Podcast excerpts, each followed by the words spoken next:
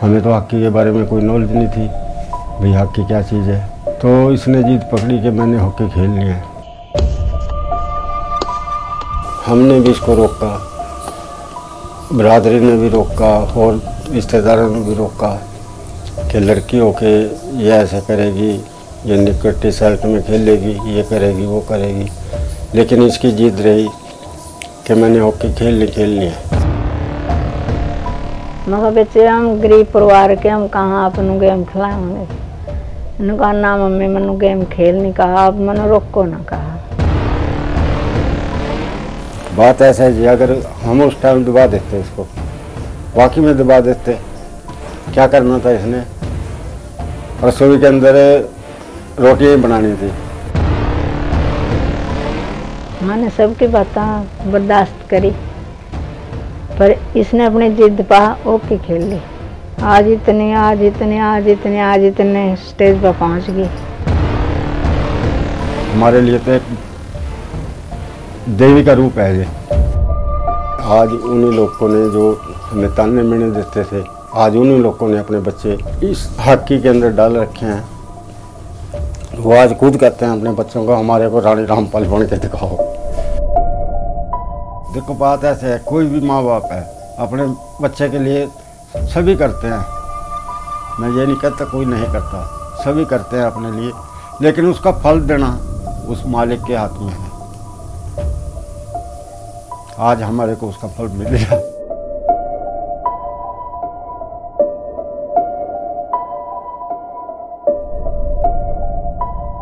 रानी बहुत बहुत स्वागत है ज़िंदगी में। थैंक यू मैम मतलब तो मैं ये कह सकती हूँ कि आप हम सब लोगों के लिए एक प्रेरणा है एक मिसाल बन गई है इस देश की हर लड़की के लिए। थैंक यू मैम अच्छा ये बताइए कभी सोचा था रानी आपकी ज़िंदगी के संघर्षों की हम बात करेंगे लेकिन कभी सोचा था कि इस मुकाम पर आ जाएगी ज़िंदगी? और अगर हम इन्हीं ओलंपिक्स की बात करें तो ठीक है मेडल नहीं जीता लेकिन करोड़ों दिल आपने और आपकी पूरी टीम ने जीते हैं। क्या इसकी उम्मीद थी कभी? मैम एक्चुअली जैसे बचपन में जब स्टार्ट करते हैं ना तो आपको पता है हॉकी कोई बहुत अच्छी फैमिली से बच्चे नहीं खेलते हैं. मोस्टली जो बहुत गरीब फैमिली से होते हैं, वही लोग हॉकी खेलते हैं क्योंकि हॉकी में बहुत ज़्यादा मेहनत करनी पड़ती है. और एक जो गरीब परिवार से आता है, उसको पता होता है कि वो इतनी मेहनत कर सकता है, लेकिन जो अच्छी फैमिली से आएगा, वो इतनी धूम में खेलना, वो इतना भागना, वो सब चीज़ें नहीं कर पाते. और स्पेशली जब आप शुरू करते हो ना, तब आप ओलंपिक्स का तो नहीं सोचते हो, क्योंकि उस टाइम आपको इतना पता भी नहीं होता। स्पेशली आजकल तो चलो सोशल मीडिया है फ़ोन्स हैं सब पता चल जाता है। लेकिन आज से 20 साल पहले बात करें उस टाइम ओलंपिक्स वगैरह का इतना पता नहीं होता था कि ओलंपिक्स होता क्या है। और स्पेशली वुमेन टीम कभी गई नहीं थी ओलंपिक्स में तो बिल्कुल भी नहीं पता था कि ओलंपिक्स मतलब सबसे बड़ा इवेंट होता है स्पोर्ट का। उस टाइम तो शुरू किया था कि चलो अगर हॉकी खेलेंगे और कल को एक जॉब मिल जाएगी चलो तो कि तीन टाइम का खाना एक अच्छे से मिल जाएगा, वो बहुत बड़ी बात होगी हमारे लिए। फिर जैसे कच्चे मकानों में रहते थे हम लोग, घरों में बारिश बुरिश आनी तो पानी भर जाना। तो एक मकसद वही था खेलने का कि चलो तीन टाइम अच्छा खाना मिल जाएगा या एक थोड़े ठीक घर में रह लेंगे कि जहाँ पे एक थोड़ी ठीक ठाक लाइफ गुजार सकें। लेकिन जैसे जैसे आप बड़े होते हो फिर आपको पता चलता है कि ओके आपको इंडिया के लिए खेलना है या इंडिया के लिए खेलना क्या होता है उसकी वैल्यू समझ में आती है या आपको पता चलता है कि कंट्री को रिप्रेजेंट करना कितनी बड़ी बात होती है। तो ऐसे ही जब शुरू किया तब तो ये नहीं सोचा था। धीरे धीरे शुरू किया फिर पहले स्कूल्स में खेले स्कूल्स के बाद फिर नेशनल्स में खेले फिर नेशनल कैंप्स में आए उसके बाद इंडियन टीम में आए एंड वहाँ जाके फिर आपको धीरे धीरे आप एवरी डे कुछ सीखते हो नो कई बार होता है कि आप बहुत ट्रेनिंग करते हो बहुत मेहनत करते हो आप फिर भी सिलेक्ट नहीं होते या फिर आप हो जाते हो उसके बाद आपको मेंटेन कैसे रखना है वहाँ पे इतने साल के लिए? सो ये सब चीज़ें आपको धीरे धीरे you know every single day आपको लाइफ Life सिखाती है सिखाती है। स्पोर्ट्स सिखाता है कि आपको कैसे मेंटेन रखना है अपने आप को या बहुत सारे सेटबैक होते हैं लाइफ में वैसे भी होते हैं स्पोर्ट्स में भी होते हैं। आप उनको कैसे ओवरकम करके मतलब नेक्स्ट डे के लिए सोचते हो? सो uh, so उसके लिए बहुत माइंड जो है स्ट्रॉन्ग चाहिए जो आपको अ, हर चैलेंज जो है वो सिखाता है और बनाता है आपको मेंटली स्ट्रॉन्ग बनाता है। तो मेरी भी कुछ कहानी मतलब ऐसी है कि बचपन से मैंने बहुत संघर्ष किया पेरेंट्स ने बहुत संघर्ष किया लेकिन एक जुनून था लाइफ में ना कि कुछ करना है मतलब ना और अभी भी वही जुनून है कि एवरी सिंगल डे ना कि हॉकी ने बहुत कुछ दिया है तो एवरी सिंगल डे कुछ ना कुछ करना है। भी देना है। बट यहीं से अब हम चलिए आपके बचपन की बात शुरू करते रानी। जिसके पिता तांगा चलाते हों, और जैसे आपने कहा, कच्चे घर में रहते थे, और तीन भाई बहन दो भाई यार बहन। कई बार बच्चा ये सोच सकता है कि, भाई, डॉक्टर बन जाऊँ, इंजीनियर बन जाऊँ। मतलब जैसे आपने कहा ना, नौकरी की ज़रूरत। हॉकी वो भी आपने सात साल की उम्र में, और वो भी मैं आपके माता पिता से बात करी थी तो बिल्कुल जिद करके आपने पकड़ ली कि मुझे तो सीखना ही है, खेलना ही है, सीखना भी नहीं, खेलना है। ये दीवानगी कहाँ से अचानक आई मैम देखो एक तो मेरी हॉकी की ऐसी कोई बैकग्राउंड नहीं है मतलब हम्म। घर में कि कोई खेलता हो जैसे आपने बोला कि बच्चे सोच ही लेते हैं डॉक्टर बने या कुछ और बने वो भी कोई ऐसी बैकग्राउंड नहीं थी और ऐसे हालात भी नहीं थे कि मतलब घर वाले डॉक्टर बना सके टू बी ऑनेस्ट क्योंकि तीन टाइम का खाना मिल जाए तो बहुत बड़ी बात होती थी हम्म। हमारे लिए ना तो हमारे यहाँ हॉकी की एकेडमी बहुत फ़ेमस बहुत सालों से रही है शाबद हॉकी जो है हम्म। क्योंकि यहाँ से अबव सेवेंटी जो प्लेयर्स हैं लड़कियाँ स्पेशली वो इंडिया को रिप्रेजेंट कर चुकी हैं। तो एक माहौल था यहाँ पे ना कि सबको लगता था हम भी हॉकी खेलें और जिस स्कूल में मैं पढ़ती थी श्री गुरु नानक प्रीतम गर्ल्स स्कूल तो वहाँ पे स्कूल जाते तो हम देखते थे सबको खेलते हुए ना। उस टाइम काफ़ी लड़कियाँ जो इंडियन हम्म। टीम में खेलती थी सात आठ लड़कियाँ। हाँ, तो आदर्श लगे होंगे वो। तो उनके पास जॉब्स भी थी तो हमें लगता था कि हम तो बहुत मतलब फिफ्थ क्लास में थे तब। हम्म। कि अगर ये खेलते हैं तो हमें भी खेलना चाहिए कि शायद मतलब अच्छा लगता था। उस टाइम कुछ पता नहीं था कि इतनी मेहनत करनी पड़ेगी या क्या। सिर्फ़ ये था कि स्कूल के बाद चलो यहाँ पे आके खेल लेंगे और शायद हम भी कुछ लाइफ में कर सकें इनकी तरह। तो उन सबसे इंस्पिरेशन हमें मिली थी खेलने के लिए और फिर वहाँ से जैसे जैसे शुरू किया। फिर हमारे यहाँ पे जैसे कोच होते थे बलदेव सर उन्होंने बहुत काम किया हॉकी के लिए एंड हमें भी उन्होंने काफ़ी हेल्प की यहाँ तक पहुँचाने के लिए। तो एक जुनून था बचपन से ना उन्होंने बचपन में बोला भी कि यहाँ पे बहुत स्टिकनेस होती है बहुत यू नो पनिशमेंट मिलती है और आप देख लो अभी भी खेल पाओगे कि नहीं। तो बस जैसे मम्मी पापा ने बोला ना एक जिद थी। हम्म। घर वालों को भी बोला कि खेलनी है हॉकी। शुरू में तो बोलते थे बेटा क्या करोगे? हमें सब लोग बोलेंगे कि लड़की आप बाहर भेज रहे हो बट सुनना पड़ा बट हाँ। फिर ये था कि नहीं एक बार सिर्फ़ चांस दे दो। अगर नहीं कुछ अच्छा किया तो फिर आप मुझे मत जाने देना। तो आई थिंक अभी सबसे ज़्यादा प्राउड उन्हीं को फील होता है एंड उनको लगता है कि उनकी लाइफ का सबसे अच्छा डिसीज़न वही था। कि आपकी जिद के आगे झुके। बिल्कुल। नहीं तो कई बार क्या होता है समाज के और रिश्तेदारों के जैसे ताने आपके पेरेंट्स ने सुने कई बार पेरेंट्स अपने बच्चे को ही दबा देते हैं कि भाई हमारे यहाँ होता ना कई बार लड़कियों को रोक दिया जाता है। आ, मैं कहीं पढ़ रही थी कि पहले तो शुरू में आपके कोच ने भी आपको सिखाने से मना कर दिया क्योंकि आप बहुत कमज़ोर थी मैल रिश्त थी। आ, बिल्कुल मैम जैसे मैंने बताया ना कि फैमिली से इतनी ज़्यादा कोई वो नहीं थी कि हम अच्छा घर से खा पी सकें। तो मैं बहुत कमज़ोर थी तो जब मैं दो तीन बार उनके पास गई तो उन्होंने बोला कि आप बहुत कमज़ोर हो और बहुत मुश्किल है ऐसे उसमें हॉकी खेलना। एंड बाद में उन्होंने काफ़ी मेरी जिद के सामने उन्होंने भी मान लिया कि ठीक है इतनी जिद है तो आप आ जाओ मतलब ना खेलने के लिए। तो धीरे धीरे फिर वही हुआ कि जुनून चाहिए मैम मुझे मेरे को मैंने यही सीखा है लाइफ में ना कि आपकी हाइट कितनी है? आप कई बार होता है ना कहीं बोल देते इसकी तो हाइट बहुत छोटी है खेल नहीं सकती है या कहीं बोलते बहुत पतली है खेल नहीं सकती है। एक जुनून चाहिए मतलब कि अगर आपके अंदर वो फायर है ना कुछ करने की तो आप सब सरकमस्टांसेस को साइड में रख के ना आप कुछ ना कुछ हासिल कर ही लेते हो जो आप करना चाहते हो लेकिन वो जुनून होना चाहिए। कई बार लाइफ में उससे पहले लोग आपको हमेशा बताते हैं क्या तुम नहीं कर सकते। बिल्कुल। क्योंकि लाइफ में बहुत सारी चीज़ें होती हैं हमारे पास कुछ टैलेंट होता है कुछ बहुत सारी स्किल्स होते हैं लेकिन वो जुनून नहीं है ना तो वो आप उसको यूज़ नहीं कर सकते। तो चलिए पेरेंट्स जिद के आगे झुक गए। कोच ने भी मान लिया सिखाना भी शुरू कर दिया। लेकिन उसके बाद की राह कितनी मुश्किल थी आपके लिए? और बहुत छोटी थी आपकी अब मतलब पंद्रह में तो आपने शायद नेशनल टीम ज्वाइन कर ली। हम्म। तो वो सात साल जब हॉकी स्टिक पकड़ी और वो भी पहले टूटी स्टिक, क्योंकि नई स्टिक खरीदने के पैसे नहीं थे शायद आपके पिता के पास। वो सात आठ साल का सफ़र कैसा था आपका? मैम, काफ़ी डिफ़िकल्ट सफ़र था वो जो स्पेशली सात साल से मैंने शुरू किया। उसके बाद पहले तो क्या होता, आप बच्चे हो, है ना, सुबह उठना जो हमारी यू नो चार बजे हमें उठना होता था। नो मैटर कितनी ठंड है, गर्मी है, बारिश है, चार बजे उठना ही उठना है आपको। और साढ़े चार आपको घर से निकलना है अकेडमी के लिए ना क्योंकि वहाँ पे आपको फोर फोर्टी फाइव पहुँचना होता था। मतलब पाँच बजे का टाइम होता था आपको दस मिनट पहले पहुँचना ही पहुँचना है वहाँ पे। आप लेट नहीं हो सकते लेट इसलिए नहीं हो सकते क्योंकि वहाँ पे कोच पहले ही आ जाते थे और उनको पता होता था कौन लेट आ रहा है। तो पनिशमेंट इतनी ज़्यादा मिलती थी ना कि आप लेट जा ही नहीं सकते। और क्या होता था उस टाइम पे हम अपने स्कूल की ड्रेस साथ में लेके जाते थे। शाम की जो ट्रेनिंग की ड्रेस थी वो साथ में लेके जाते थे। खाना सुबह लेके जाते थे साढ़े चार बजे घर से कि हम जा रहे हैं और साढ़े सात आठ बजे तक हम ट्रेनिंग करेंगे हम्म। वहाँ पे। वहीं से हम चेंज करके हम स्कूल जाएँगे, जाएँगे। हाँ। और वहीं पे पूरे दिन का खाना लेके जाते थे। स्कूल से फिर हम दो बजे छुट्टी होता था। टू थर्टी हमें ग्राउंड पे पहुँचना है मतलब तैयार हो गए ना। तो हमें ये रहता है जैसे ही स्कूल की बेल बजी ना फिनिश हुई तो हमें जल्दी रेडी होके जाना है वहाँ पे। अदरवाइज़ तो डांट पड़ेगी पनिशमेंट मिलेगी। तो हम रात को घर आते थे आठ बजे ना वापस। आठ चार साढ़े चार बजे के निकले बिल्कुल मैम और हम साइकिल पे जाते थे और यही मतलब ये लाइफ ना हमारी 365 डेज़ हमारी यही लाइफ रहती थी। कोई संडे नहीं है कोई सैटरडे नहीं है कुछ नहीं। हर दिन हमारे लिए सेम ही होता था मतलब ना। और संडे को तो ज़्यादा ट्रेनिंग होती थी क्योंकि स्कूल नहीं जाना होता था तो अगर हम सुबह गए हैं पाँच बजे तो हम ग्यारह बजे वापस आएँगे ट्रेनिंग से और आके दो बजे फिर वापस चले जाएँगे। तो यही था डेली की रूटीन हमारी यही होती थी। और हमने मैम लाइफ में कभी कुछ नहीं देखा कोई फेस्टिवल नहीं देखा कोई हमारे शहर में अगर कुछ होता है जैसे बच्चों को शौक होता है ना चीज़ें देखने का हमने कभी वो नहीं देखी।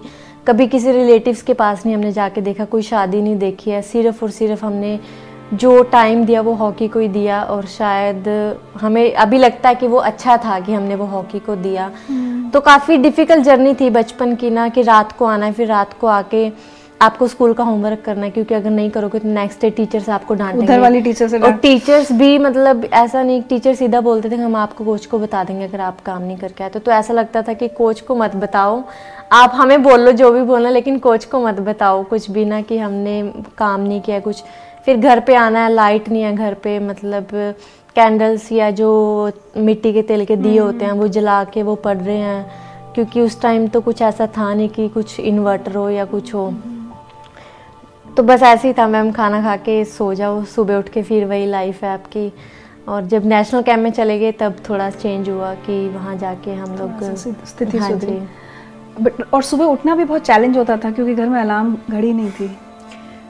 बिल्कुल मैम हमारे जैसे हम पहले जहाँ रहते थे वो कच्चे मकान थे वहाँ।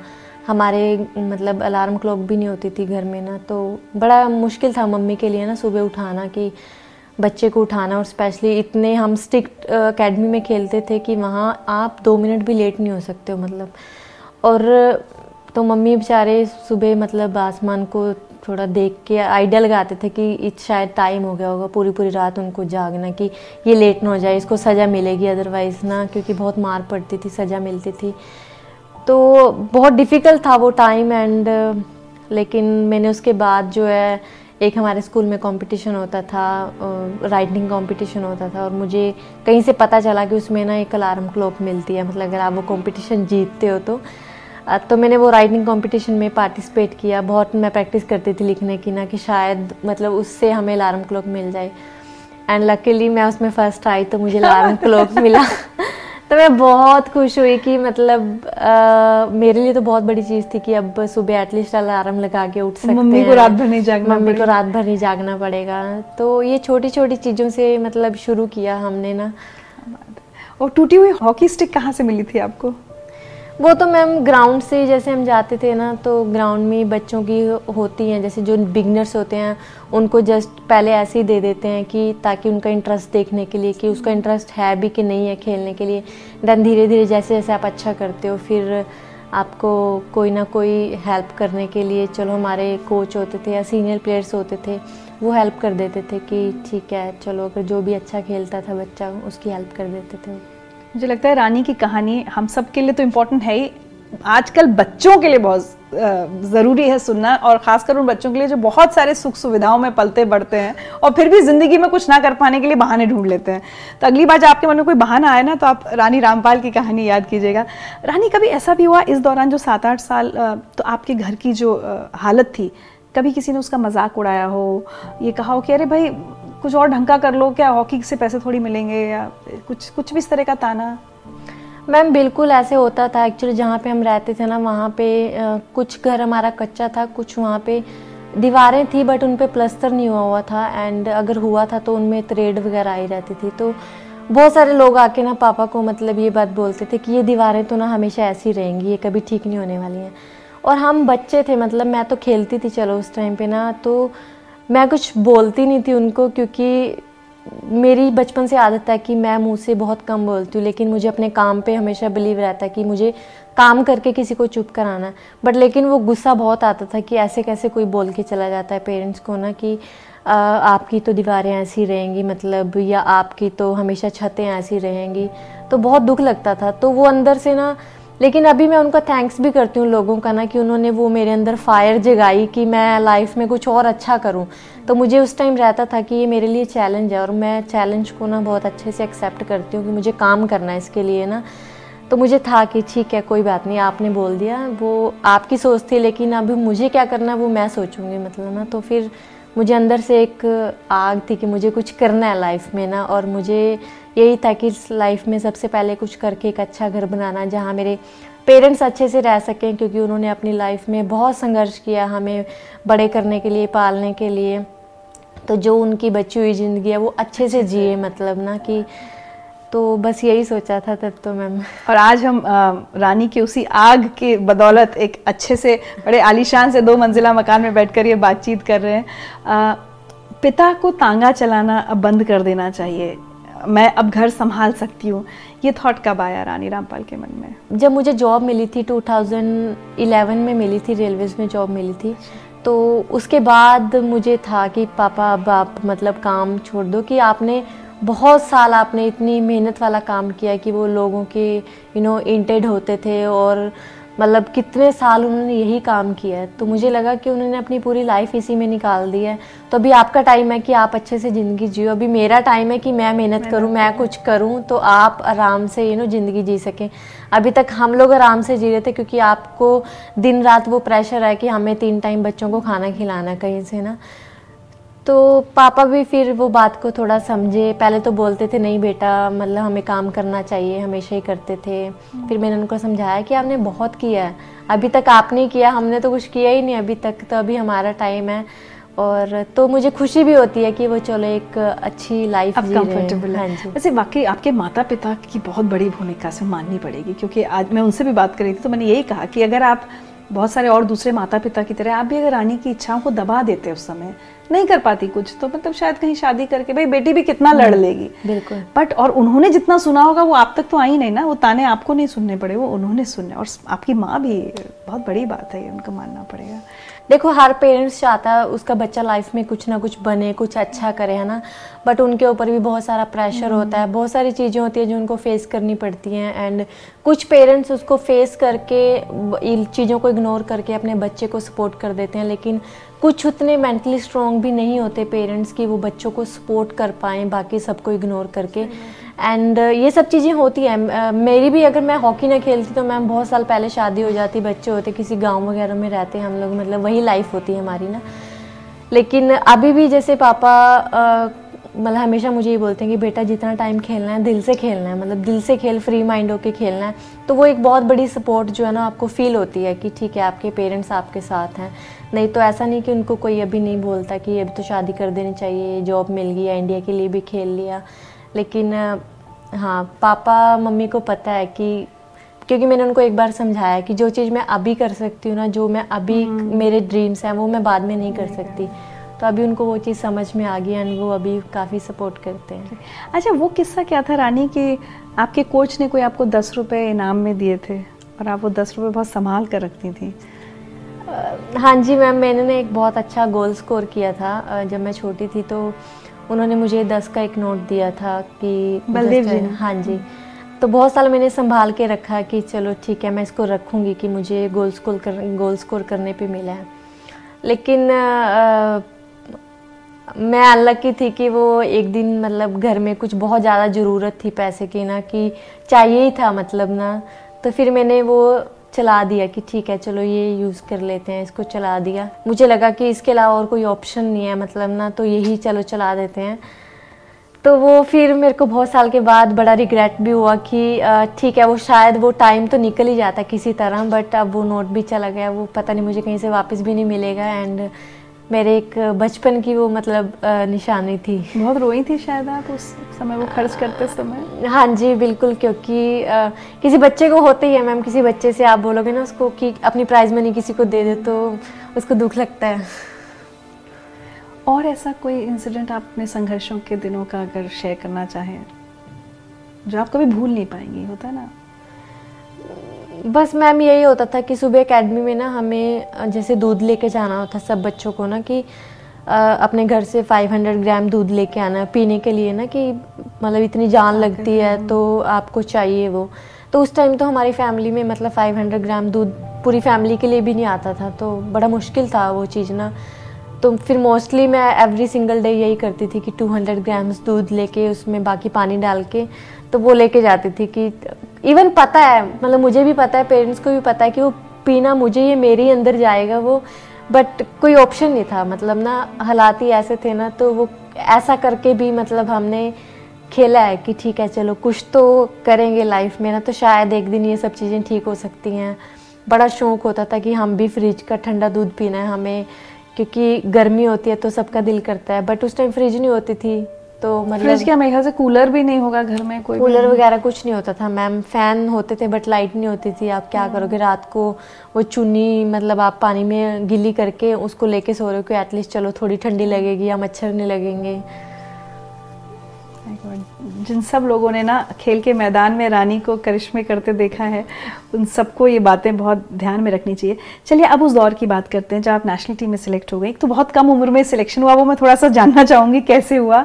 और फिर उसके बाद से लेकर, देखिए क्या होता है ना, जैसे आपने पहले भी कहा कि हॉकी में बहुत ज़्यादा लोगों की दिलचस्पी अभी तक नहीं थी। मैं देख रही हूँ अभी हाल में स्पेशली इस ओलंपिक्स के बाद, और वो भी विमेंस हॉकी ये सफ़र आपका सिलेक्ट होने से लेकर अभी तक, रानी रामपाल बनने तक, ये भी कम संघर्षों भरा नहीं रहा होगा?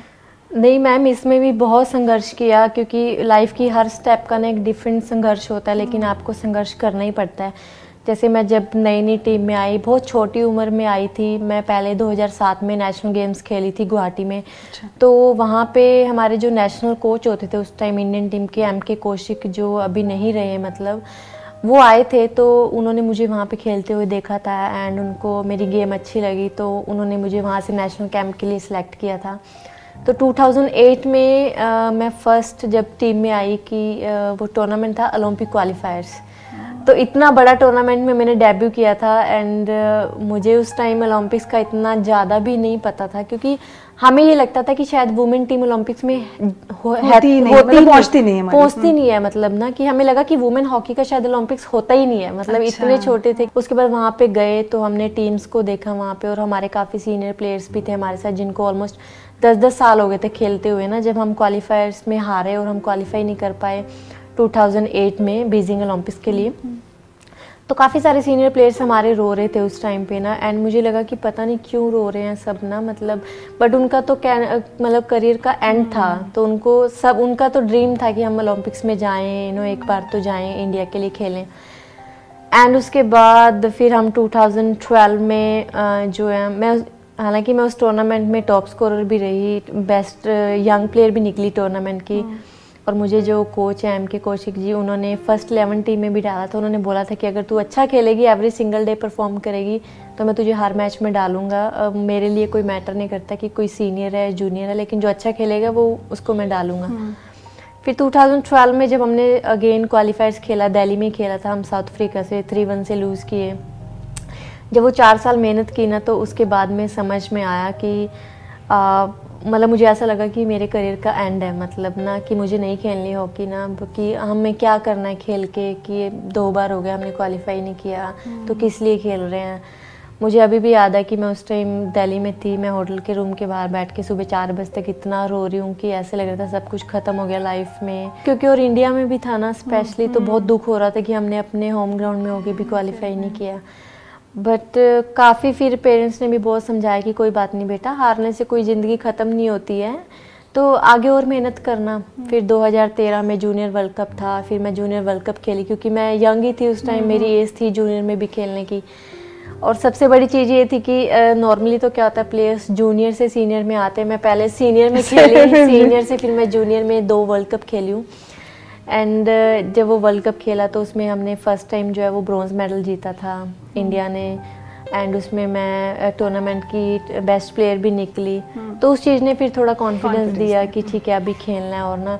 और इंजरीज़ का तो बहुत सारा मतलब कितने साल से नॉर्मली 2012 से मैं इंजरीज़ के साथ ही खेल रही हूँ। तो वो सब चीज़ें लेकिन उसके लिए बहुत सारे लोगों ने मुझे सपोर्ट किया। हमारे सपोर्टिंग स्टाफ ने काफ़ी हेल्प की जितने भी फिजियोथेरेपिस्ट वगैरह थे डॉक्टर्स उन्होंने बहुत हेल्प की है। एंड जैसे अगर हॉकी इंडिया की बात करें उन्होंने भी क्या है कि रिहैब सिस्टम वगैरह शुरू किया कि प्लेयर्स कैम्प में रह के रिहैब कर सकते हैं। एंड धीरे धीरे फिर मैम 2016 जो रियो ओलंपिक्स में हमने फ़र्स्ट टाइम क्वालिफाई किया वुमेंस हॉकी में एंड वो लाइफ की एक बहुत बड़ी बहुत बड़ा achievement लगा अचीवमेंट लगा कि क्योंकि मुझे था कि अगर हम भी नहीं करेंगे तो फिर कौन करेगा मतलब ना कि बाकी जो प्लेयर्स चले गए उन्होंने भी बहुत कोशिश की अपने टाइम में ना लेकिन नहीं हो पाया क्योंकि उस टाइम इतनी ज़्यादा फैसिलिटीज़ वगैरह भी नहीं होती थी।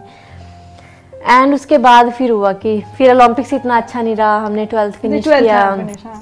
तो फिर लगा कि मतलब क्या मतलब इससे अच्छा तो ना खेलते वो ठीक था क्या क्या बातें सुननी पड़ती है मुझे बताइए। कई बार हम लोग सुनते हैं ना कि जो अ, अधिकारी लोग होते हैं कि किस तरह की बातें करते हैं कि भाई छोड़ दो बंद करो खेलना कोई ज़रूरत नहीं है अब घर जाओ। मैम बहुत होती हैं बातें तो बहुत कुछ होती हैं। जैसे अगर आपने ट्वेल्थ फिनिश किया है अभी का ओलंपिक्स जैसे बहुत डिफरेंट था। लोगों ने देखा तो लोगों को समझ में आया। जब आप मैच देखते नहीं हो ना तो आप कुछ भी बोल लो मतलब बोलने में क्या जा रहा है किसी के ना कि कुछ नहीं करना इन्होंने तो ऐसे ही रहना है। बारह टीमों करनी है, में से- सरकारी नौकरी। बारह टीमों में से बारह नंबर पे आए हैं। ये गरने आ गए थे वहाँ पे ये सब चीज़ें ना। बट वही होता है कि आप ना सबको इतनी इंपॉर्टेंस नहीं दे सकते सबकी बातें सुन के ना कि अगर आप फिर उनके लिए ही रह जाओगे आप ना अपने काम पे फोकस नहीं कर सकते। तो ये था कि ठीक है उनका काम यही है क्योंकि वो सारा दिन फ्री रहते हैं तो कुछ तो करना है। लेकिन हमारे पास बहुत काम है करने के लिए ना कि हमें अपनी ट्रेनिंग पे और हम क्या चीज़ें इंप्रूव कर सकते हैं। लेकिन वो वुमेन हॉकी के लिए एक टर्निंग पॉइंट था ट्वेंटी सिक्सटीन ओलम्पिक्स ना कि उसके बाद हमने काफ़ी ज़्यादा मेहनत की काफ़ी चीज़ों पे काम किया काफ़ी सिस्टम जो है ट्रेनिंग में आया और विदेशी खिलाड़ी कैसे खेलते हैं उनकी टेक्निक्स वो सब भी आपको एक बिल्कुल, पहली बार एक हाँ।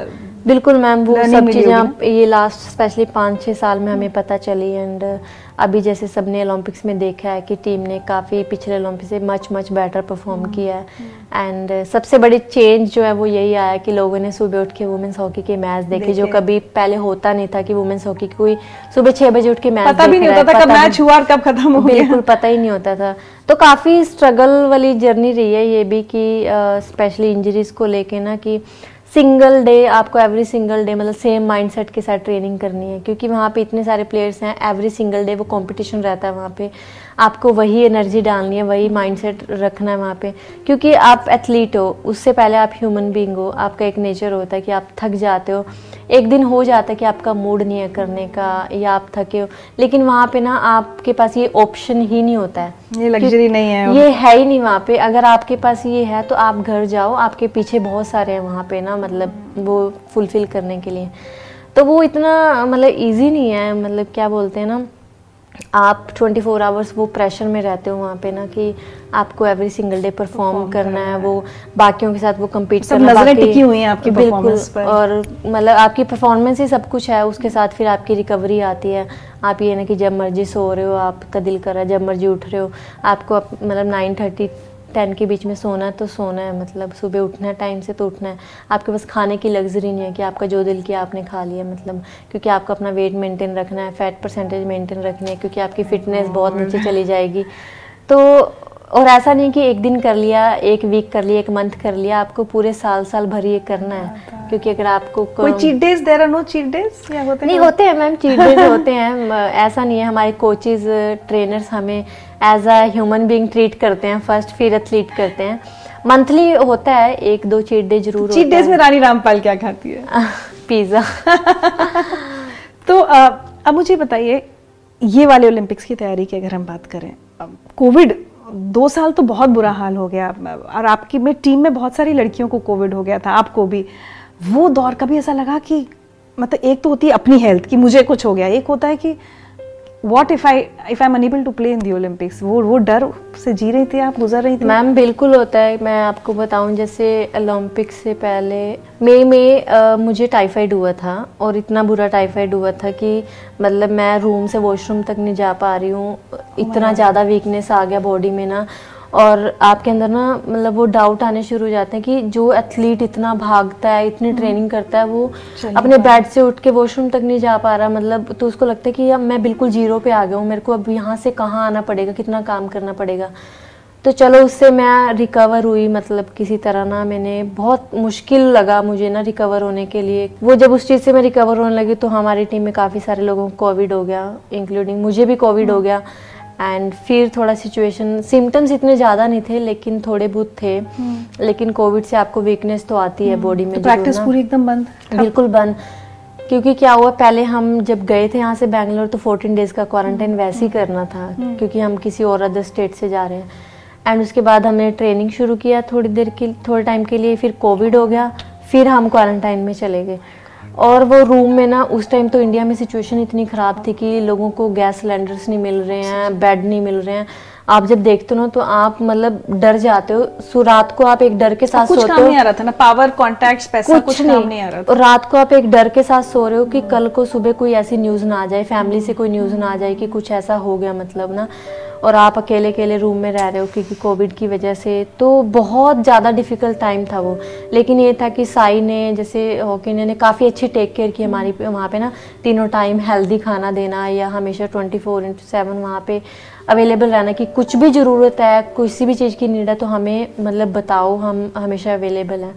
तो चलो, हमें वहाँ पे इतना ज़्यादा उस चीज़ की टेंशन नहीं थी, लेकिन ये था कि हाँ अपनी हेल्थ जल्दी ठीक करना है। फिर आपके दिमाग में थॉट आ रहा है कि ओलंपिक्स में इतना बड़ा इवेंट है और इतने आपके मतलब जो टीम्स हैं बाकी टीम्स हैं वो कितनी ट्रेनिंग करके आ रहे हो और आप रूम में हो मतलब आप वो ट्रेनिंग नहीं कर पा रहे हो उनके साथ कैसे कम्पीट करना है? वो सब चीज़ें दिमाग में आती हैं आपकी कि फिर टीम का सिलेक्शन होना है कि अगर आपकी फिटनेस उस लेवल पे नहीं होगी तो आपका सिलेक्शन होगा कि नहीं होगा? बहुत सारी चीज़ें होती है मैम जो दिमाग में चलती रहती हैं प्लेयर्स के ना। मतलब मेंटल स्ट्रेंथ कितनी ज़रूरी है ऐसे में? बहुत मैम और स्पेशली इमोशनली मैं बोलूँ तो इमोशनल हेल्थ एथलीट्स की इतनी अच्छी नहीं होती क्योंकि आप इमोशंस ना हमेशा शो नहीं कर सकते। आप अकेले रहते हो रूम में आप कब अकेले रो रहे हो आप किसी को थोड़ी पता है। और आपको बहुत सारी चीज़ें होती हैं जो आपको लगता है कि यार किसके साथ शेयर करें। इवन तो हर कोई बोल भी देता है कि कुछ भी हो तो मेरे साथ शेयर करना लेकिन फिर भी आपके दिमाग में कुछ ना कुछ डाउट होते हैं जो आप नहीं किसी के साथ शेयर कर पाते। बहुत सारी चीज़ें होती है मेंटल इमोशनल फिजिकली तो चलो आप सफ़र कर ही रहे हो लेकिन मेंटल एंड इमोशनली भी आप बहुत सफ़र करते हो। एक और चीज़ मुझे लग रही थी रानी जब मैं मैचेस भी देख रही थी एक कितना बड़ा मेंटल बर्डन इमोशनल बर्डन आप अपनी टीम की हिंदुस्तानी लड़कियों की टीम पे होता होगा जब आप देखते हो विदेशी लड़कियाँ फिजिकली आप ऐसा लगता है कि हमसे ज़्यादा स्ट्रांग हैं हमसे ज़्यादा सुविधाओं में पली बड़ी हैं हमसे ज़्यादा उनको शायद बेहतर ट्रेनिंग मिली होगी। तो वो एक प्रेशर कहीं ना कहीं रहता है। हालाँकि मैं कमेंट्री में बार बार सुन रही थी कि गर्मी इतनी है कि हमारी लड़कियों के लिए, हमारी टीम्स के लिए, हमारे प्लेयर्स के लिए फ़ायदा है।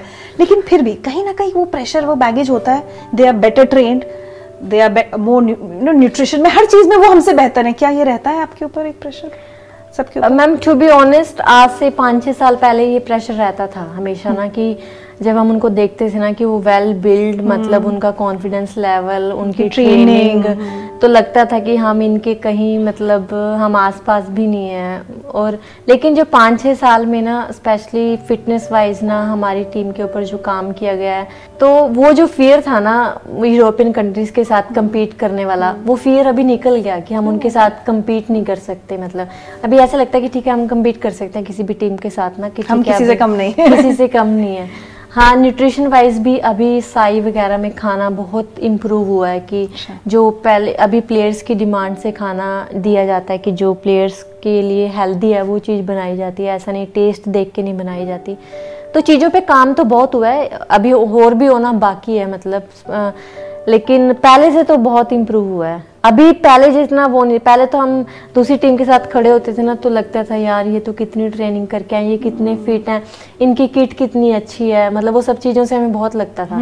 लेकिन अभी मतलब इनके शूज़ इन्होंने कितने अच्छे लेकिन अभी ये चीज़ें बहुत इम्प्रूव होगी कि हमें भी होता है कि हमारी किट बहुत अच्छी है हमें अच्छी किट मिलती है हम भी एक अच्छे न्यूट्रिशन लेके आए हम अच्छी ट्रेनिंग करके आए हैं। This is such a positive change Orissa government का एक बहुत बड़ा मुझे लगता है उनको क्रेडिट इस बात का देना होगा हॉकी टीम के लिए, जो भी, जहाँ हम पहुँचे हैं आज। बिल्कुल, मैम, उड़ीसा ने बहुत हॉकी के लिए यू नो बहुत कुछ कर रहा है उड़ीसा सिर्फ़। हॉकी के लिए नहीं बहुत स्पोर्ट्स के लिए उन्होंने उड़ीसा में जो प्रमोट किया ना स्पोर्ट्स को जो पहले उड़ीसा कहीं दिखता नहीं था मतलब स्पोर्ट्स के लिए ना अभी वो इतने बड़े बड़े टूर्नामेंट्स वर्ल्ड कप तक कराते हैं हॉकी के उड़ीसा में। तो लोगों में इतना हॉकी के लिए क्रेजीपन है ना वहाँ बारिश हो कुछ भी लोग मैच देखने आएँगे ही आएँगे। इवन ये नहीं कि इंडिया का मैच चल रहा है वही देखने आएँगे लेकिन किसी का भी टीम का मैच चल रहा है। वो स्टेडियम फुल भरा ही रहता है वहाँ पे ना मतलब इतना लोगों में हॉकी के लिए प्यार है। और स्पोर्ट्स के लिए स्पेशली हॉकी के लिए जो उड़ीसा गवर्नमेंट कर रही है नवीन पटनायक सर जो कर रहे हैं और अभी तो उन्होंने और दस साल का जो एक्सटेंड कर दिया हॉकी के साथ ना तो मतलब बहुत बड़ी बात है हॉकी के लिए ना कि एटलीस्ट चलो उन्होंने हॉकी को अडोप्ट कर लिया कि हॉकी का सब कुछ वही करेंगे। एक और चीज़ है। मुझे लगता है ये टू वे प्रोसेस होता है। आप लोगों की परफॉर्मेंस के बाद इस बार मुझे लगता है अब देश का भी ध्यान हर हर एक का ध्यान अब और ज़्यादा होगा।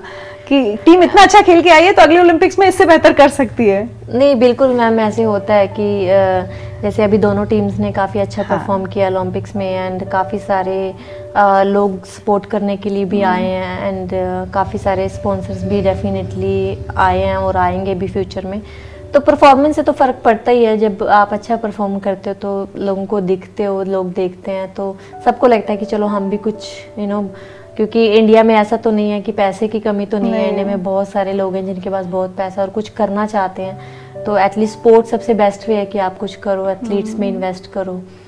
तो बस मुझे ऐसा लगता है हमेशा कि जितनी जितने पैसे की बौछार हम लोग खिलाड़ियों पर जीतने के बाद करते हैं वो अगर हम पहले जब बहुत सारे खिलाड़ी रानी रामपाल अकेली नहीं ऐसे बहुत सारे खिलाड़ी जो संघर्ष के दौर से गुजर रहे होते हैं वो पैसा अगर उस वक्त उन पर खर्च किया जाए तो मुझे लगता है हमारे मेडल्स की संख्या बहुत बड़ी हो सकती है बढ़ सकती है।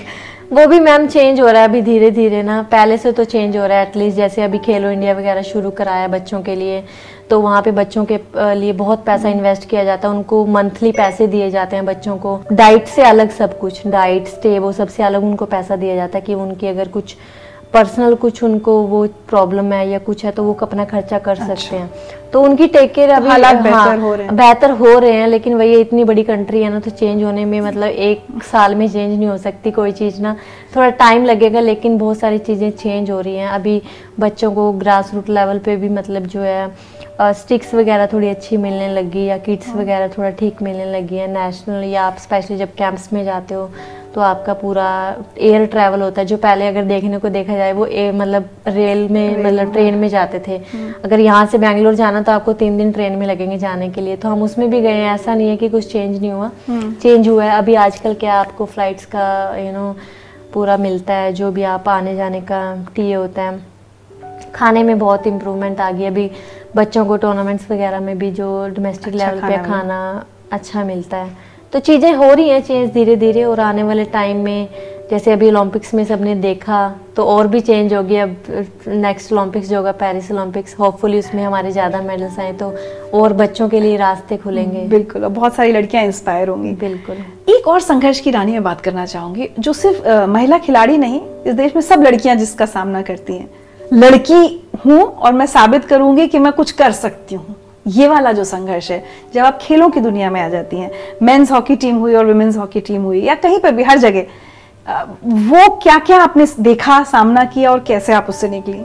यस yes, मैम लड़कियों के लिए बहुत बड़ी एक चैलेंज होता है कि ना कि लड़की है कैसे करेगी या उसके लिए डिफ़िकल्ट होता है क्योंकि उसको इतनी प्रेफरेंस नहीं मिलती जो मेंस को मिलती है ना कि ठीक है आप कर लो मेंस हम्म। कभी कुछ बोलेंगे तो सबसे फ़र्स्ट थॉट पेरेंट्स के दिमाग में मेरे कि ठीक है कर ले जो कर करना है हाँ। लेकिन बेटी के लिए सब सोचने लग जाते हैं कि बहुत लंबा सोचने लग जाते हैं कि बाहर जाएगी तो ऐसा ना हो जाए वैसा ना हो जाए क्योंकि हमारी सोसाइटी में होती भी हैं चीज़ें मतलब जो कहीं ना कहीं ना डर बिठा देती हैं दिल में ना किसी ने मतलब लोगों के पेरेंट्स भी अपनी जगह गलत नहीं होते क्योंकि उनको भी रहता है कि हमारे बच्चे सेफ़ रहें मतलब है ना कि अगर बाहर जा रहे हैं। लेकिन ये है कि हाँ वुमेंस को बहुत कुछ जो है ना फेस करना पड़ता है। सबसे बड़ा चैलेंज तो यही होता है कि पेरेंट्स को कन्विंस करना किसी चीज़ के लिए कि अगर आप बाहर जा रहे हो किसी भी फ़ील्ड में हमारे यहाँ तो ये तक मतलब माँ बाप को सुनना पड़ जाता है कि शॉर्ट्स पहन के मैदान में दौड़ेगी लड़की। बिल्कुल बिल्कुल मैम होता है कि आ, लेकिन चलो अभी लोगों को थोड़ा समझ में आने लगे कि पूरी टीम खेलती है ऐसे तो सबको पता है कि उनकी ड्रेस कोड ऐसी है तो उनको हम्म। करना पड़ेगा लेकिन आप फिर भी जब आप नेटिव प्लेस पे आते हो तो आप वो सब चीज़ें नहीं कर सकते जो आप यू नो नेशनल लेवल पे करते हो लेकिन फिर ये भी होता है कि बहुत सारी चीज़ें होती है सबसे बड़ा ये सुनने को मिलता है कि आप बाकियों के लिए एक अच्छा एग्ज़ाम्पल सेट करो। चलो वो तो मैं भी विश्वास करती हूँ उसमें कि हमें बाकियों के लिए एक अच्छा एग्ज़ाम्पल सेट करना चाहिए जिससे बाकी पेरेंट्स भी बोले अपनी लड़कियों को ना कि तुम भी खेलो तुम भी ऐसा करो। क्योंकि क्या होता है जब आप कुछ गलत एग्ज़ाम्पल सेट करते हो तो पेरेंट्स के दिल में भी अपने बच्चों को लेके डर आ जाता है कि देखो उसने ऐसा किया तो कल को हमारा बच्चा भी ऐसा ना कर दे। तो सबसे बड़ी चीज़ वही इस प्रेशर से लड़कों को नहीं जूझना पड़ता। लड़कियों को ही ज़्यादा डील करना पड़ता है मुझे लगता है। मैम पता नहीं अब हमारी कंट्री में स्टार्टिंग से ही ऐसा है तो मुझे लगता है कि शायद जितना ध्यान लड़कियों पे दिया जाता है, अगर यही ध्यान घर से, हर घर से अपने लड़के पे दिया जाए तो लड़कियों को इतना समझाने की ज़रूरत ही नहीं पड़ेगी। क्योंकि ये होता है कि हमेशा लड़कियों को ही समझाया जाता है, बेटा ढंग के कपड़े डालने हैं, बेटा रात को बाहर नहीं जाना।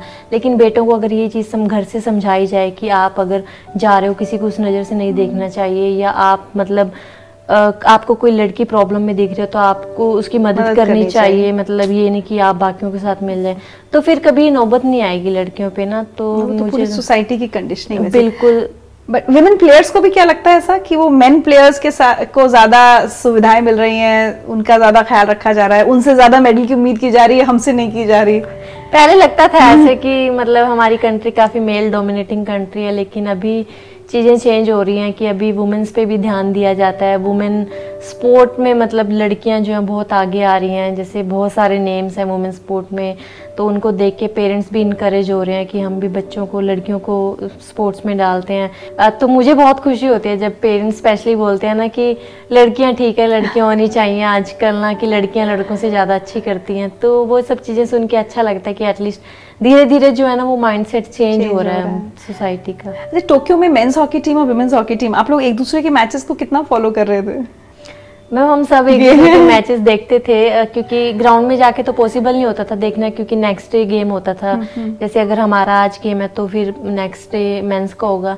लेकिन ये था कि हम रूम में मतलब प्रोजेक्टर पे देखते थे एक दूसरे के मैचेस ना फॉलो क्योंकि आपको एक एनर्जी मिलती है एक एक्साइटमेंट हम्म, रहते है कि उनकी टीम का ये हो तो कल हमें ये करना है और क्या क्या स्ट्रेटेजीज बना रहे हैं हाँ। क्या कर रहे हैं। वेरी नाइस अब आगे क्या क्या प्लान्स हैं क्या कर रही हैं इस समय? कैसे कैसे तैयारी चल रही है? अभी पूरी टीम थोड़ा छुट्टी मना रही है। नहीं, होगी मैम, छुट्टी अभी हो गया, बहुत सेलिब्रेशन हो गया सब कुछ, लेकिन अभी वापस हमें ट्रेनिंग पे आना है। अभी हमारा नेशनल कैंप स्टार्ट होगा एंड अक्टूबर में हमारी एशियन चैम्पियंस ट्रॉफी है, उसके लिए हम तैयारी करेंगे। एंड नेक्स्ट ईयर काफ़ी इंपॉर्टेंट ईयर है एक्चुअली हमारा ना एशियन गेम्स है कॉमनवेल्थ गेम्स हैं एंड वर्ल्ड कप है। अभी एशिया कप भी होगा वर्ल्ड कप क्वालिफिकेशन के लिए। एंड देन एशियन गेम बहुत इंपॉर्टेंट है क्योंकि अगर हम उसमें गोल्ड जीते तो हम डायरेक्ट पेरिस के लिए क्वालिफाई होंगे। अच्छा। तो हमारा फोकस अभी उसके ऊपर ही है कि हम जो है नेक्स्ट ईयर पे हमारा मेनली फोकस है एंड देन उसके बाद पेरिस 2024 बट रानी कभी कभी ऐसा लगता है कि मैं, मैं कैप्टन थी काश इसी में इस टूर्नामेंट में इस टोक्यो ओलंपिक्स में मेडल आ जाता। वो अफसोस उससे निकलने में आपको कितना वक्त लगा? मैम ये कभी तो नहीं आता मेरे दिमाग में मैं कि मैं कैप्टन थी तो शायद मेडल आ जाता लेकिन क्योंकि मुझे ये है कि कैप्टनशिप से ज़्यादा ज़रूरी मेडल है कि मैं एक अगर नॉर्मल प्लेयर भी होती फिर भी मेडल आ जाता तो मैं बहुत खुश होती। हम्म। अगर मैं कैप्टन नहीं हूँ मेडल नहीं आया तो मुझे उतनी ज़्यादा वो खुशी नहीं है क्योंकि मेडल बहुत इंपॉर्टेंट है। कैप्टनशिप से ज़्यादा मेडल इंपॉर्टेंट है जो आपके साथ लाइफ टाइम रहता है। कैप्टनशिप तो थोड़े पीरियड के लिए रहती है लेकिन मेडल हमेशा रहता है आपके साथ एंड तो यही है कि मेडल आ जाता तो बहुत है। वो अफसोस तो रहेगा दिल में मेडल ना आने का क्योंकि हम बहुत क्लोज थे मेडल के और क्योंकि लाइफ में बहुत अच्छी थी। बहुत कम आपको ऐसी अपॉर्चुनिटी मिलती है। लेकिन ठीक है हमने अपना बेस्ट पॉसिबल किया। हमारा दिन नहीं था उस दिन। ऑस्ट्रेलिया को हराने के बाद टीम का ऑब्वियसली जोश काफ़ी ऊँचा हुआ होगा।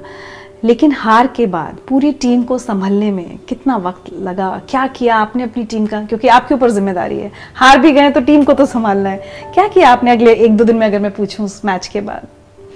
ऑस्ट्रेलिया के मैच के बाद सभी खुश थे, बहुत सेलिब्रेट कर रहे थे। जस्ट फिर मैंने मतलब टीम को यही बोला कि ठीक है, अभी तीन चार घंटे जो है, वो अभी सेलिब्रेट कर लो, जो भी करना। लेकिन उसके बाद हमारा नेक्स्ट जो है फोकस वो सेमीफाइनल पे होना चाहिए कि हमें सेमीफाइनल में क्या करना है।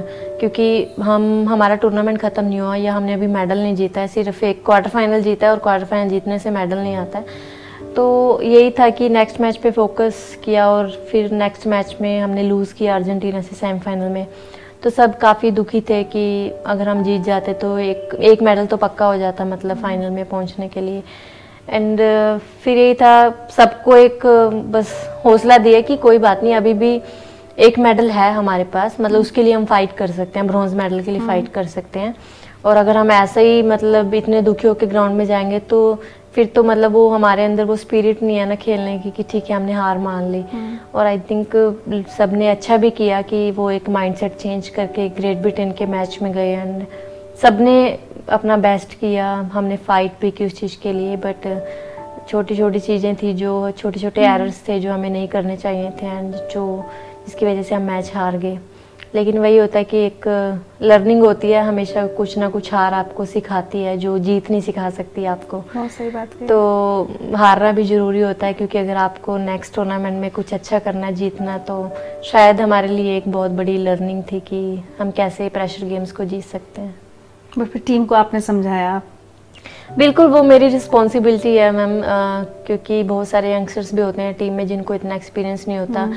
या डिफरेंट डिफरेंट टाइप के प्लेयर्स होते हैं बट बीइंग अ कैप्टन मेरी रिस्पॉन्सिबिलिटी है कि सबको एक सही मैसेज देना सबका एक वो माइंडसेट सबका एक जैसा होना चाहिए। हम सेम पेज पे टीम होनी चाहिए क्योंकि हम टीम स्पोर्ट खेलते हैं। अगर एज अ टीम हम कोई भी चीज़ नहीं करेंगे तो हम उसमें सक्सेस नहीं हो सकते। तो वो मेरी रिस्पॉन्सिबिलिटी है कि हम अगर ग्राउंड में जा रहे हैं तो हम एज अ टीम करें जो भी करें। हम फाइट हम्म। कर रहे हैं तो हम एज अ टीम फाइट करें। एंड उसके बाद विनिंग एंड लूजिंग तो पार्ट है चलो गेम का। एंड उसको एक्सेप्ट करना तो वो भी हम एज अ टीम करें कि हम हम्म। हारे हैं तो उसको एक्सेप्ट करना भी आना हाँ, चाहिए। हाँ, मतलब फॉल्ट फाइंडिंग नहीं कि तुमने किया हाँ, वो किया। अच्छा रानी एक बार बताइए। जब टोक्यो ओलंपिक्स में पहुँची होगी टीम और जब वहाँ से निकली आपने देश देश का तो दिल जीता हो तो मैं कह रही हूँ लेकिन दुनिया का नज़रिया दूसरे खिलाड़ियों का नज़रिया आपको देखने का कैसे बदलते देखा ये बताइए?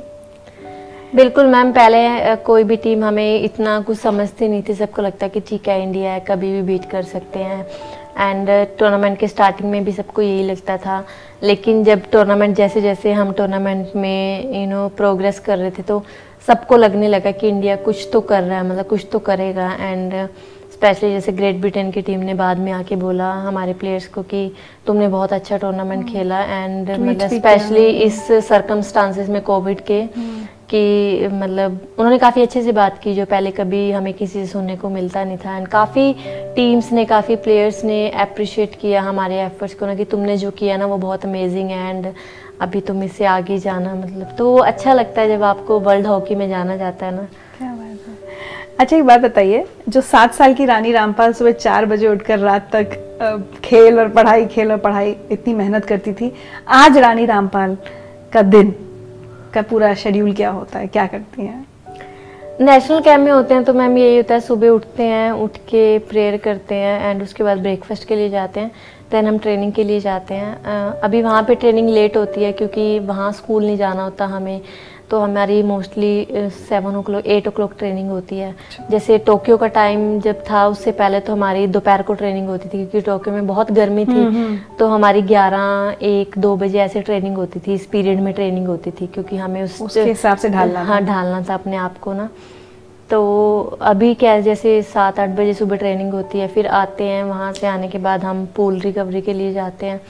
देन लंच करते हैं बारह साढ़े बारह लंच करते हैं उसके बाद फिर हमारी जैसे वीडियो एनालाइजिंग की वो होती है क्लास होती है कि जो हमने ट्रेनिंग किया उसको देखना होता है कि हमने आज ट्रेनिंग में क्या सही किया है क्या चीज़ें सही कर सकते हैं। एंड हम्म। शाम को फिर हमारी वही या तो ट्रेनिंग होती है या जिम ट्रेनिंग होती है तो वहाँ चल जाते हैं। उसके बाद आके आपका कुछ फिजियो ट्रीटमेंट होता है या फिर आपको रिकवरी के लिए जाना है। तो पूरा बिज़ी रहता है वहाँ पे भी डे ना मतलब रात को फिर वही होता है, खाना खाने के बाद थोड़ा घर पे बात किया और सो गए तो मैं बचपन से लेकर अभी तक रानी की जितनी बातें सुनी है, सिर्फ़ मेहनत मेहनत मेहनत ही सुनाई दी है। और ये बता रही थी कि फ़िल्में नहीं देखती तो कभी रानी ये भी लगता है कि फ्रॉम चाइल्डहुड टिल नाउ मतलब बचपन भी बीता और यूथ भी उसमें नॉर्मल चाइल्डहुड या नॉर्मल यूथ एंजॉय नहीं की, वो पार्टीज़ यू नो होता है कि लेट नाइट्स या कुछ भी खा लिया जंक फ़ूड वो सब एंजॉय नहीं किया, उसका दुख होता है कभी? नहीं मैम, दुख नहीं होता एक्चुअली टू बी ऑनेस्ट दुख तो नहीं होता है क्योंकि शायद अभी तो चलो हैबिट ऐसी बन गई नेचर ऐसा बन गया कि ये चीज़ें अच्छी ही नहीं लगती हैं। कोई मुझे बोले कि नौ बजे के बाद कहीं जाना तो मैं बोलूँगी, नहीं, मैं बैठ रहा कि मैं सो जाऊँ, वो मेरे लिए ठीक है, मुझे नहीं जाना कहीं पे ना। तो ये सब चीज़ें अब अच्छी नहीं लगती और शायद हमने इतनी डेडिकेशन के साथ शुरू से काम किया ना तो उस चीज़ का ये नतीजा आज हम यहाँ पे हैं। शायद हमने बचपन में ये सब चीज़ें की होती ना कि हमने बच्चों की तरह हम भी एसी में सोए होते हम भी पार्टीज़ में गए होते हम भी शादियों में गए होते। तो शायद हम आज यहाँ पे ना होते हम उन बच्चों की तरह ही ना कि एक नॉर्मल लाइफ में होते कि जहाँ पेरेंट्स भी आपको एवरी सिंगल डे बोल देते हैं कुछ करना तो है नहीं है ज़िंदगी में ना बस ऐसे ही तुम्हें रहना है। तो वो हम भी वही कुछ सुनते और आज हमें जो रिस्पेक्ट प्यार फैमिली से रिलेटिव सबसे मिलता है। तो वो हॉकी की वजह से ही मिलता है कि हमने अपना बचपन में कुछ भी नहीं देखा है, कुछ भी नहीं देखा मतलब ना। तो अभी हैबिट होगी एक्चुअली उस चीज़ की ना, और हॉकी ने चलो बहुत कुछ सिखाया लाइफ में। सबसे बड़ी बात है कि डिसिप्लिन सिखाया हमें लाइफ में ना। जो थ्रू आउट मुझे लगता है हमारे साथ रहेगा। इवन हम हॉकी नहीं भी खेलेंगे, वो अभी भी रहेगा जैसे रात को टाइमली सोना है वो हमारा अभी हैबिट बन चुकी है कि मतलब हम जाग नहीं सकते ज़्यादा लेट नाइट को ना या सुबह उठना है आपको टाइम से उठना है। कहीं पे जाना तो आपको टाइम से जाना टाइम से दस मिनट पहले जाना है। ऐसा नहीं कि आप अपनी मर्ज़ी से जा रहे हो।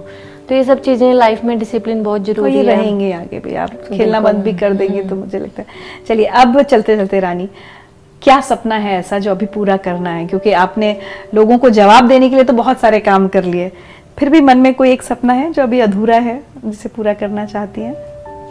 Uh, सपना तो मैम यही है कितने साल से कि ओलंपिक्स में मेडल लेना है कंट्री के लिए और जब भी बहुत क्लोज भी थे तो इसलिए बहुत दुख हो रहा था कि ये सपना सपने के लिए बहुत सालों से लगे हुए हैं लेकिन पूरा नहीं हुआ।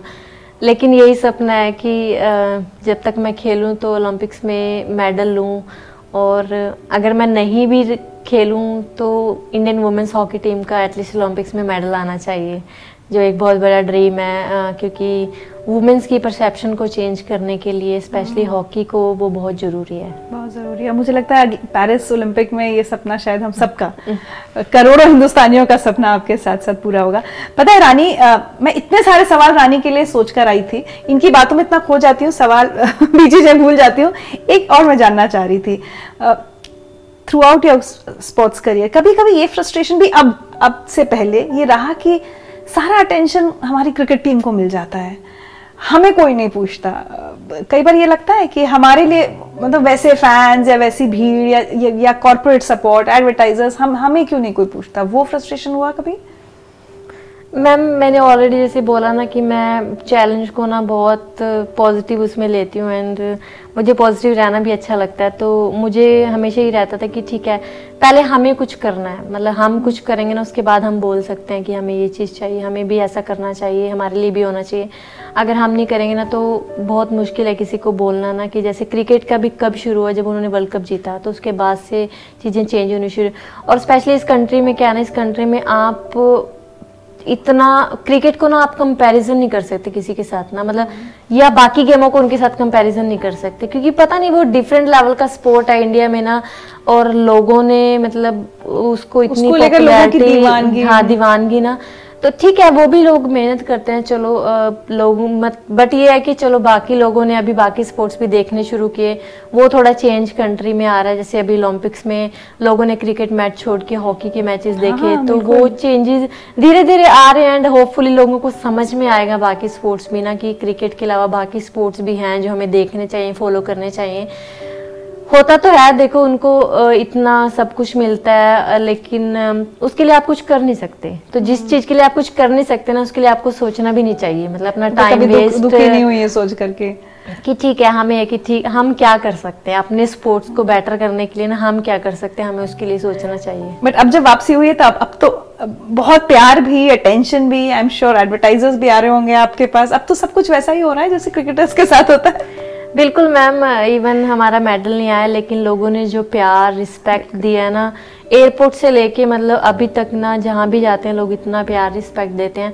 तो जो हमने कभी वुमेन हॉकी में पहले देखा नहीं था तो आई थिंक मैं लोगों को बहुत अप्रिशिएट करती हूँ कि जिन्होंने अपना माइंडसेट चेंज किया है कि आ, उन्होंने एफर्ट्स को अप्रिशिएट किया है। मेडल्स को तो चलो सभी अप्रिशिएट हाँ. करते हैं लेकिन एफर्ट्स को अप्रिशिएट करने के लिए आपको एक माइंडसेट वैसा बनाना पड़ता है। लोगों ने अपना टाइम निकाल के मैचेस देखे स्पोर्ट्स को फॉलो किया।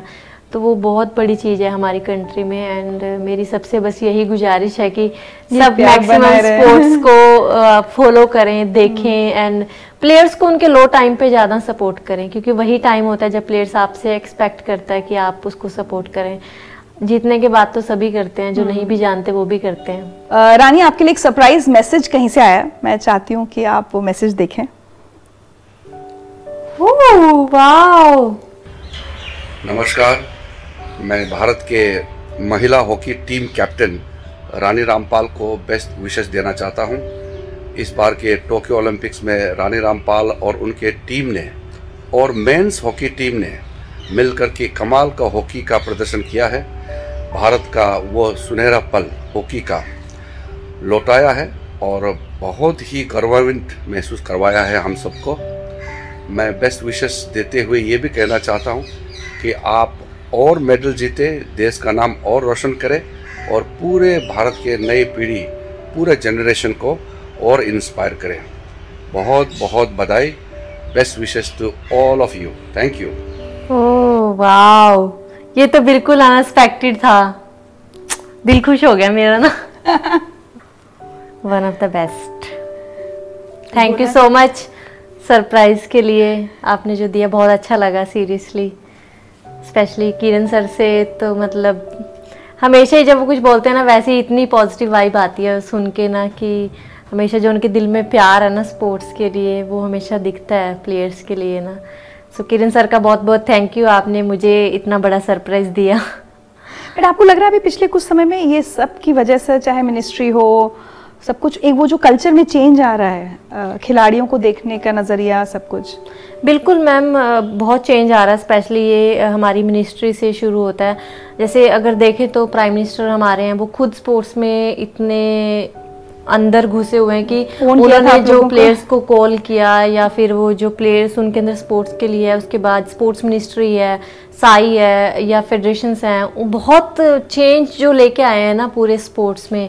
तो वो बहुत बड़ा मैं उनको बोलती हूँ कि वो, उनको क्रेडिट जाता है सबको ना कि जो स्पोर्ट्स में चेंज लेके आए, क्योंकि जैसे एक टीम तो ग्राउंड पे खेलती है, लेकिन ये पूरी टीम है जो टीम के पीछे काम करती है तो ये सब इस क्रेडिट के हकदार हैं। सही बात है। चलिए चलते चलते वो सारी छोटी बच्ची रानियों को आप क्या मैसेज देना चाहेंगी, जिनके पास आज शायद अलार्म घड़ी नहीं है, जो शायद टूटी हुई हॉकी स्टिक या किसी भी और खेल में खेल रही हैं अच्छे जूते नहीं हैं, अच्छे कपड़े नहीं हैं ऐसी हर बच्ची को, रानी रामपाल आज क्या मैसेज देना चाहेगी? मेरा सब छोटी बच्चियों को यही मैसेज है कि लाइफ में कभी भी परफेक्ट सिचुएशन नहीं आती है नो मैटर आपके पास कितना पैसा आ जाए, कुछ भी आ जाए, लेकिन अगर आप वेट करोगे ना कि परफेक्ट डे आएगा, कुछ करने के लिए वो कभी भी नहीं आएगा, लेकिन जो आपके पास है उसके साथ हम कैसे एडजस्ट करके हम मेहनत कर सकते हैं ना, एक विज़न क्लियर रख सकते हैं कि हमें बनना क्या लाइफ में करना क्या तो हम बहुत कुछ कर सकते हैं जो हम करना चाहते हैं। सबके हालात डिफरेंट डिफरेंट होते हैं, कोई भी बहुत अच्छे हालातों में नहीं आता है इवन कई के पास पैसा बहुत होता है लेकिन उनके कुछ और इशू होते हैं लाइफ में हेल्थ इशू होते हैं बहुत कुछ होते हैं। लेकिन लाइफ में एक्सक्यूज़ ना बना के जो चीज़ें हमारे पास हैं उसके साथ हम कैसे मैक्सिमम जो है अपने टारगेट तक पहुँचने के लिए काम कर सकते हैं वो हमें करना चाहिए। क्या बात है। रानी बहुत अच्छा लगा आपसे बात करके। अब कोविड की इतनी सारी पाबंदियाँ हैं कि मैं आपको गले नहीं लगा सकती। बट आपको और आपकी पूरी टीम को एक बहुत बड़ा शुक्रिया। मुझे लगता है पूरे देश की तरफ़ से कि आपने हमें इतना गर्व करने का मौका दिया। आपको बहुत चेयर किया हम लोगों ने बहुत चीखे चिल्लाए हैं हम लोग। So thank you for giving us that opportunity और थैंक यू हमें आज अपने घर बुलाकर इतना अच्छा इंटरव्यू देने के लिए कुछ छोटे छोटे तोहफे हम आपके लिए लेकर आए थैंक यू हाँ कई तूफ़ान आकर दम पर रखते हैं। हाँ कई चोटों के बादल छत पे घिरते हैं। वक्त की आंधी परीक्षा चाहती है, पर रानियाँ कब ठहरती हैं आंधियों में भी। रानियाँ तो लड़ रही हैं मुश्किलों में भी। ढूंढ लेती है सहारा टूटे बल्ले में। फलक सारा देखती हैं धूप छल्ले में। सब अभावों को हराकर जीत जाती हैं, फिर फलक पर जाके अपना नाम लिखती है। जीतना, हारना, हार कर फिर जीतना। देश के परचम का हरदम मान रखती हैं। जीत का मेडल लिए फिर हाथ में अपने। गाँव, घर और देश का सम्मान रखती हैं। रानियाँ कब ठहरती हैं? आंधियों में भी। रानियाँ तो लड़ रही हैं, मुश्किलों में भी।